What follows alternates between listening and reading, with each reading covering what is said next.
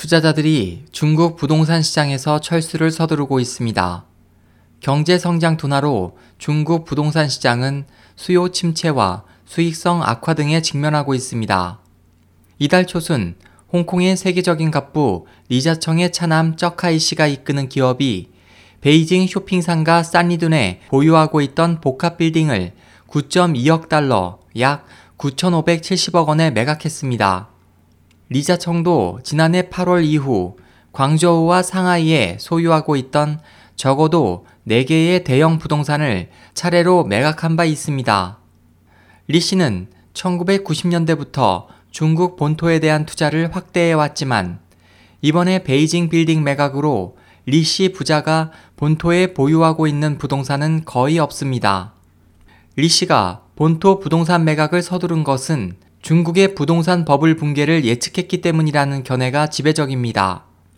리씨 부자 이외에 베이징과 상하이에서 부동산 개발을 담당하는 소호 중국사도 지난 2월 8.3억 달러, 약 8,630억 원에 상하이에 있는 상업용 건물 두 개를 매각했습니다.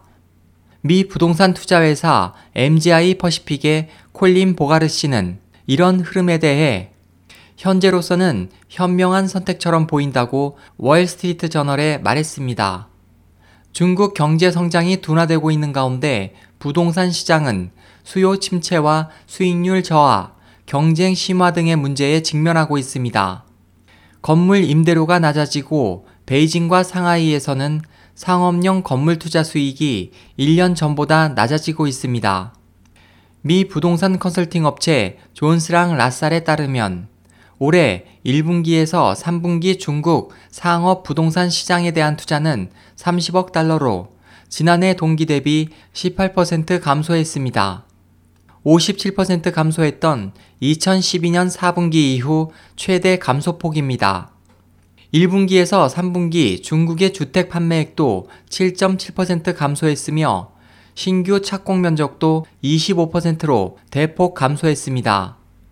지난 2월부터는 항저우, 광저우, 장수성, 청저우 등에서는 아파트 가격 인하 판매가 잇따라 부동산 시장 침체가 선명해졌습니다. SOH 희망지성 국제방송 홍승일이었습니다.